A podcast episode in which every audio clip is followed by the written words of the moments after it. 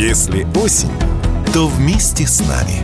Вы слушаете радио «Комсомольская правда».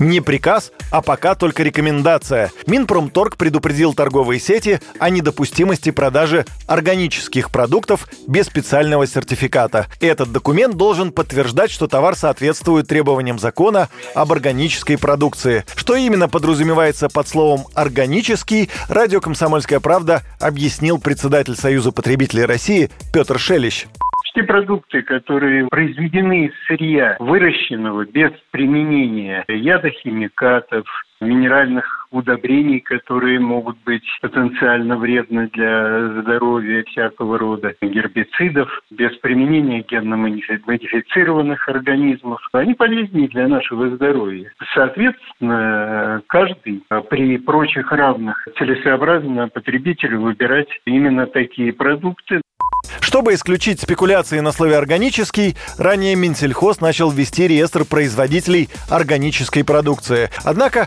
в этом реестре есть существенный недостаток, считает Петр Шелищ из Союза потребителей России. К сожалению, в этом реестре сегодня есть порядка, по-моему, двух сотен производителей органических продуктов, но абсолютно ничего вы не найдете там о самих продуктах. Поэтому если производитель продукта, который вас заинтересовал на полке, на котором написано органический, если этот производитель в реестре присутствует, вы не можете уверены быть в том, что и продукт органический. Но зато, если этого производителя в реестре нет, то вы может быть, можете быть уверенными, что это обман.